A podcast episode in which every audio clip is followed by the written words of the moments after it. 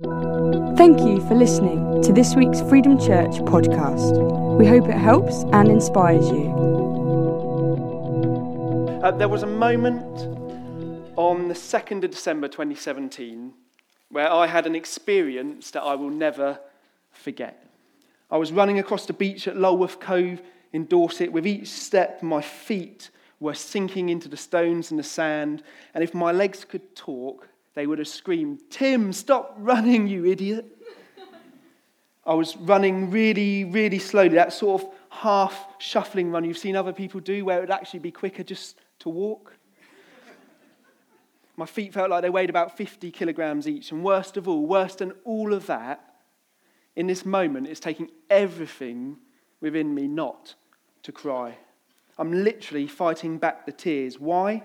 Well, I'd been running for more than five hours, which was the longest run I'd ever done by two hours. This is a photo of me about five hours earlier, hence I'm still smiling. If you'd put the hills on top of each other, the ascent I'd climbed would total one and a half kilometres. It was ridiculous. I can't believe that I actually paid to do it. It was so hard that at one point my mum ran next to me to encourage me. There's nothing quite like your 60 year old mum comfortably jogging alongside you, chatting away, not even out of breath, to really drive it home quite how slowly you're going. I'd had moments of rising anxiety where I felt totally intimidated and totally overwhelmed. And so, why was I running across the beach fighting back the tears, was it because of the cramp? No. Was it the pain? No. Was it because I wanted to give up?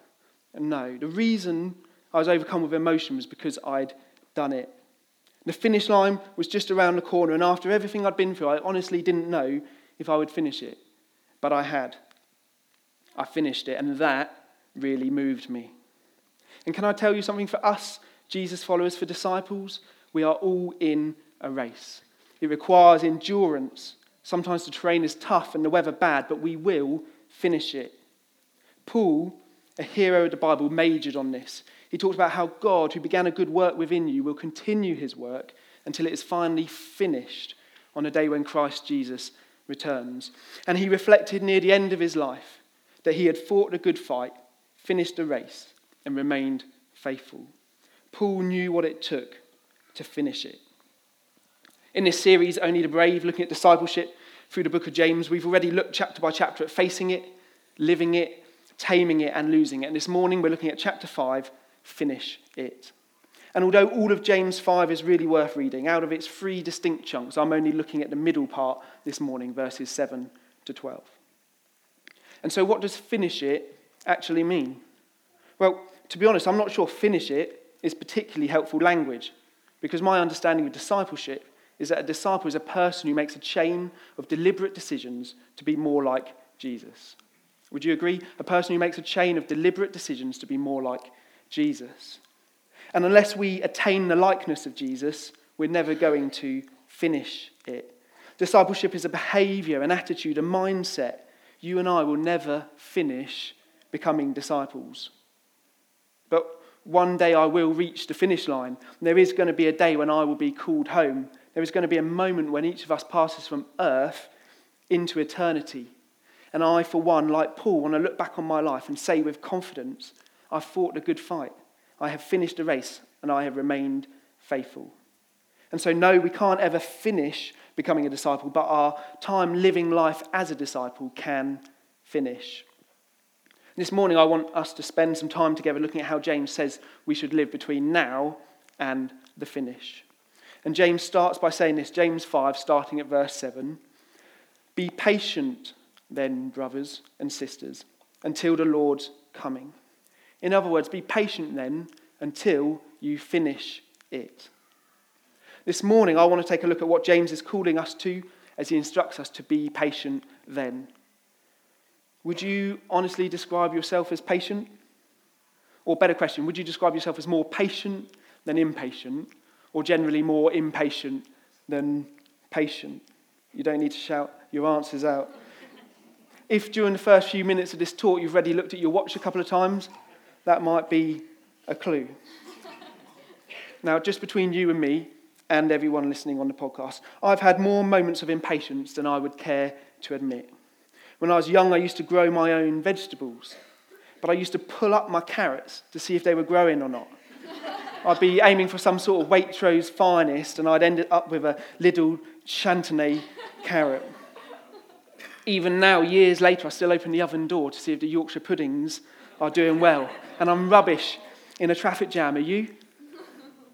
Or are you more patient? How do you feel in that moment when they shut the till at Aldi? We're closing till number four, even though the queue's halfway up the aisle. Or how do you feel when you've ordered some dodgy fake goods off wish.com and then find out it's not going to be delivered for the next three months? James is saying to us here in verse 7 as disciples, as people making a chain of deliberate decisions to be more like Jesus, that until the Lord's coming, we should be patient. Patience is instructed. And maybe patience doesn't seem very exciting to you as a topic, but as I've looked at this passage more, I've realized that I think we've got the wrong idea of patience. I think we've got the wrong definition for starters. Most people think of patience as synonymous with waiting. That's not right. Waiting is just waiting. You can wait impatiently. I'm pretty good at it. Some, some people think of patience as waiting a long time or waiting longer than is reasonable. But this still isn't quite right. If I'm at home waiting for Maddie to come back from work and I'm watching a movie and drinking a beer, even if she's two hours late and I've been forced to open another beer, if I'm having a great time waiting longer than is expected, is that patience? The Oxford Dictionary defines patience as the capacity to accept or tolerate delay, problems, or suffering without becoming annoyed or anxious. I think we underestimate patience, and so does James because he instructs patience and then he illustrates patience. He expands. He says this in the rest of verse 7 See how the farmer waits for the land to yield its valuable crop, waiting patiently for the autumn and spring rains. You too be patient and stand firm, because the Lord's coming is near. James is saying, Be patient. See how the farmer does patience? I want you to do that. And so, right now, we're going to unpack this farming metaphor, which links well to the next few verses, to understand what James is instructing and illustrating. He's chosen this metaphor on purpose, and so we need to ask ourselves a question what can we be learning from the farmer as a model for godly patience? I often wish I was a farmer. I'm the sort of person who treats himself to a copy of The Farmer's Guardian if I'm going on holiday. And so this metaphor is right up my street. So, here are three simple observations about patience, learning from the farmer, and looking at the next few verses. Observation one patience is directly related to trust, so don't grumble. Think about, are we nearly there yet? as the ultimate illustration of patience. My college students in the back of my minibus used to shout all the time, Are we nearly there yet, Tim? I generally had no idea, and so, like any responsible lecturer would, I just fob them off. But they knew it. And so they didn't trust me to furnish them with an accurate ETA. And what was the result? They asked me again and again and again.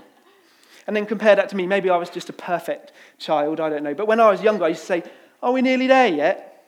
And my dad would respond something along the lines of, Well, Tim, we've just left the M3, so we're about eight miles from home. Might be a bit of traffic at the lights in North Battersea. I'd say 12 minutes. 12 minutes later, pulling up at home. I trusted him, so I stopped asking. James is saying here that farmers have to trust that the autumn and spring rains will come. Patience is directly related to trust. If you are struggling to be patient, then maybe actually you're struggling to trust. Maddie found it hard that it took me a little while to get round to proposing. But she knew that I would, and she waited patiently. She trusted and was patient. Ask yourself the question where am I being impatient? And is this indicative of a lack of trust? If you're not sure, then think about whether or not you like a good grumble. Grumbling is an outworking of impatience. Grumbling flies in the face of patience. Grumbling reflects the condition of our hearts. If Maddie had grumbled uh, to people about the fact that I hadn't proposed, that would have been the result of impatience. But she didn't because she was patient. And if she did ever grumble to you, I never knew about it. So please don't shatter my illusions after church. And James 5, verse 9, the next verse says this Don't grumble against each other, brothers and sisters, or you will be judged. The judge is standing at the door. So where you trust, you're patient, and you choose not to grumble. Is God calling you to trust Him for something? Are you having to practice patience? Is there something you grumble about that you need to address? Observation two patience is different to doing nothing, so don't sit it out. I don't know if you know any farmers or not, but the farmers I know are not notorious for sitting around doing nothing. I know I've got a bit of a reputation for being busy, uh, but I'm not a patch on a farmer. They are just some of the single most hard-working people I've ever met. When a farmer is waiting for their crops to grow, they don't just sit it out. Here comes a dodgy impression. I put the seed back in the ground back in March, and I won't be doing anything now until September. Said no farmer ever. Yes, the seed is planted, but there is much more work to do. And the following verses, verse 10 and 11, it says this Brothers, as an example of patience in the face of suffering, take the prophets who spoke in the name of the Lord. As you know, we count as blessed those who have persevered. You have heard of Job's perseverance and have seen what the Lord finally brought about. The Lord is full of compassion and mercy. Like farmers, the prophets James is referring to here were not known for sitting around waiting. Think about Moses, Elijah, Jeremiah. They're held up here by James as examples of patience, but in the midst of their being patient, they were busy, busy doing the work of God. It's a bit like the serenity prayer. Do you know it? Uh, God, grant me the serenity to accept the things I cannot change, courage to change the things that I can, and the wisdom to know the difference. But more like, um, God, help me have the patience for the things only you can change. Help me to be active in everything else and help me to know the difference. You can be patient and busy, so don't sit it out. Is there an area of your life where you've used being patient as an excuse not to crack on? Is there somewhere that you've decided to opt out completely just because you're waiting? I wonder. Observation three Patience is demonstrated by commitment. So don't be too quick to change your mind. This is totally anecdotal, so forgive me, but my experience of farmers is that they're a reliable breed of people. They're the sort of people who, if they say they'll be there, they'll be there. If they say they'll help out, they'll help out. They don't flip flop around saying yes and then no and then maybe. They say it straight and stick to it. And in verse 12, James writes this Above all, my brothers and sisters, do not swear, not by heaven or by earth or by anything else. Let your yes be yes and your no, no. Otherwise, you will be condemned. This is patience. It's the opposite of FOMO. If you're not down with the down low, FOMO stands for fear of missing out. So often, our fear of missing out on something stops us patiently waiting for anything. I mean, why would you say yes and commit and then wait patiently if you think a better option might come along. If your yes often turns into a no and your no often turns into a yes, this hopping between commitments could demonstrate impatience. If God has promised you something, if you're waiting for something, then commit and stick with it. What are you holding out on committing to? Is there somewhere where you're so scared of having to be patient that you're not willing to commit?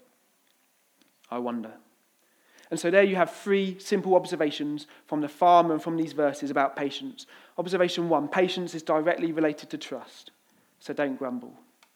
Observation two patience is different to doing nothing, so don't sit it out. And observation three patience is demonstrated by commitment, so don't be quick to change your mind. And I believe that God is calling you as a disciple, as someone making a chain of deliberate decisions to be more like Jesus, to be patient. God is calling you to learn to trust Him completely in your waiting. God is calling you to find out what you can be doing in the midst of waiting. God is calling you to wait with commitment, not constantly changing your mind. So, is there an area of your life where you need to be patient? Is there something very practical that you're waiting for? Is there a revelation or an encounter that you're longing for? Is there something you want to move or change in your life that just isn't shifting? Choose to trust God completely. Choose to move whilst you're waiting. Choose to commit and stick it out. And so I want to wrap this up in a slightly unusual place this morning, considering that this is a series looking at the book of James. I want to wrap this up by delving into Deuteronomy for a few minutes. The events in Deuteronomy 11 took place hundreds of years before James was even born, but as you will see, there are some striking parallels. James is encouraging us to move in our relationship with God from impatience to patience. And in this passage, God is telling the Israelites that he wants to move them in their relationship from impatience to patience. Here, the Israelites are wandering around the desert impatiently, having escaped Egypt but having not yet entered the promised land. God wanted to teach them in the midst of their impatience about the beauty of patience. You might want to turn to Deuteronomy 11 as I do this. So, God wanted to move them to a new place of patient trust. And so, here's what God said The land you are entering to take over is not like the land of Egypt from which you have come, where you planted your seed and irrigated it by foot, as in a vegetable garden. But the land you are crossing the Jordan to take possession of is a land of mountains and valleys that drinks rain from heaven. It is a land that the Lord your God cares for. The eyes of the Lord your God are continually on it from the beginning of the year to its end. So if you faithfully obey the commands I am giving you today, to love the Lord your God and to serve him with all your heart and with all your soul, then I will send rain on your land in season, both autumn and spring rains, so that you may gather in your grain, new wine, and oil. I will provide grass in the fields for your cattle, and you will eat and be satisfied. In Egypt, the Israelites could water their crops by foot because the Egyptians had used the Israelites to build vast networks of canals and ditches fed by the River Nile. The Israelites, when they farmed in Egypt, had water on tap. You used your foot to kick away the edge of the ditch, and water would flood through onto your crops. And you could carry water on foot to your other crops. Water was always available. It was easy, it was comfortable, it was safe. But it didn't need God. It didn't need bravery. It didn't need patience. It didn't need trust.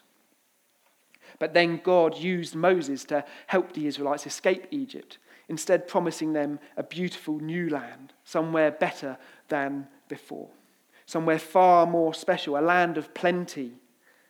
But the new land is not like the old land.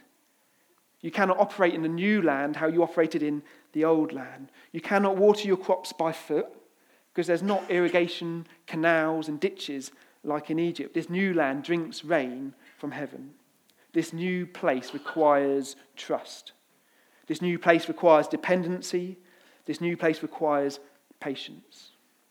God says that He will send rain on the land in its season, both autumn and spring rains. See the link back to James. And that the Israelites will be provided for. And just like James encourages us, and just like God spoke over the Israelites, God speaks over us this morning. God is calling us to enter a place in our relationship with Him where we allow God to move in His own time and in His own way.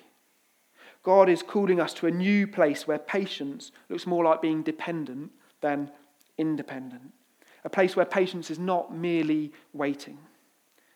I believe that disciples, people making a chain of deliberate decisions to be more like Jesus, are people who allow God to move them from the old land where no patience was required to a beautiful new land where patience prevails. And so, if the band could come up, I just want to spend a couple more minutes thinking about this, but I think a bit of background music would be grand. I believe that there are people here this morning who wouldn't call themselves Jesus followers yet. and certainly wouldn't call themselves Christians. But I believe for you that God is calling you from the old land to the promised land, from the old life to the new life, from a place where independency and self sufficiency are sufficient, to a place where dependency on God is all sufficient. This morning, if you haven't chosen to follow Jesus yet, but you feel like you've reached the end of your own resources, if you feel exhausted from carrying water to your crops all the time, if you feel tired of being so fiercely independent, can I tell you that choosing to be dependent upon Jesus is the most beautiful thing? Dependency on God is great gain. And so, if that's you this morning, I believe that God is calling you into a new place, a place of relationship with Him, a place where you can figure out a completely different way of doing life. And I believe that there are people here this morning who are disciples, and yet for whom this is a very real and present challenge. God wants to move you on in your discipleship journey. He wants to finish the good work He has started, and He's calling you to discover this kind of patience. God wants you to move from a place like Egypt, where you didn't need patient trust, to a place like the Promised Land, where you are utterly dependent upon God. God wants us all to move from a place where we don't really need Him and move to a place where we would be lost without Him. He is so much more secure than anything the world can offer. Maybe this morning there is part of your life which you need to recommit to God. And in doing so, ask Him to help you have the patience to let Him work in His own way. And so I want to do something a bit different, if that's okay. I want to pray a blessing or a declaration over us this morning. I want to declare God's promises from this passage over you. So I've taken this passage from Deuteronomy 11 that I've just read, which really is just the most incredible promise. And I've changed the words, I've added bits in, and I've taken bits out. I'm being creative, it's not heretical, don't worry. This blessing is not the Bible, it is inspired by the Bible. Is that okay? So maybe actually we could all just, shall we stand together? Because I want to pray this over us.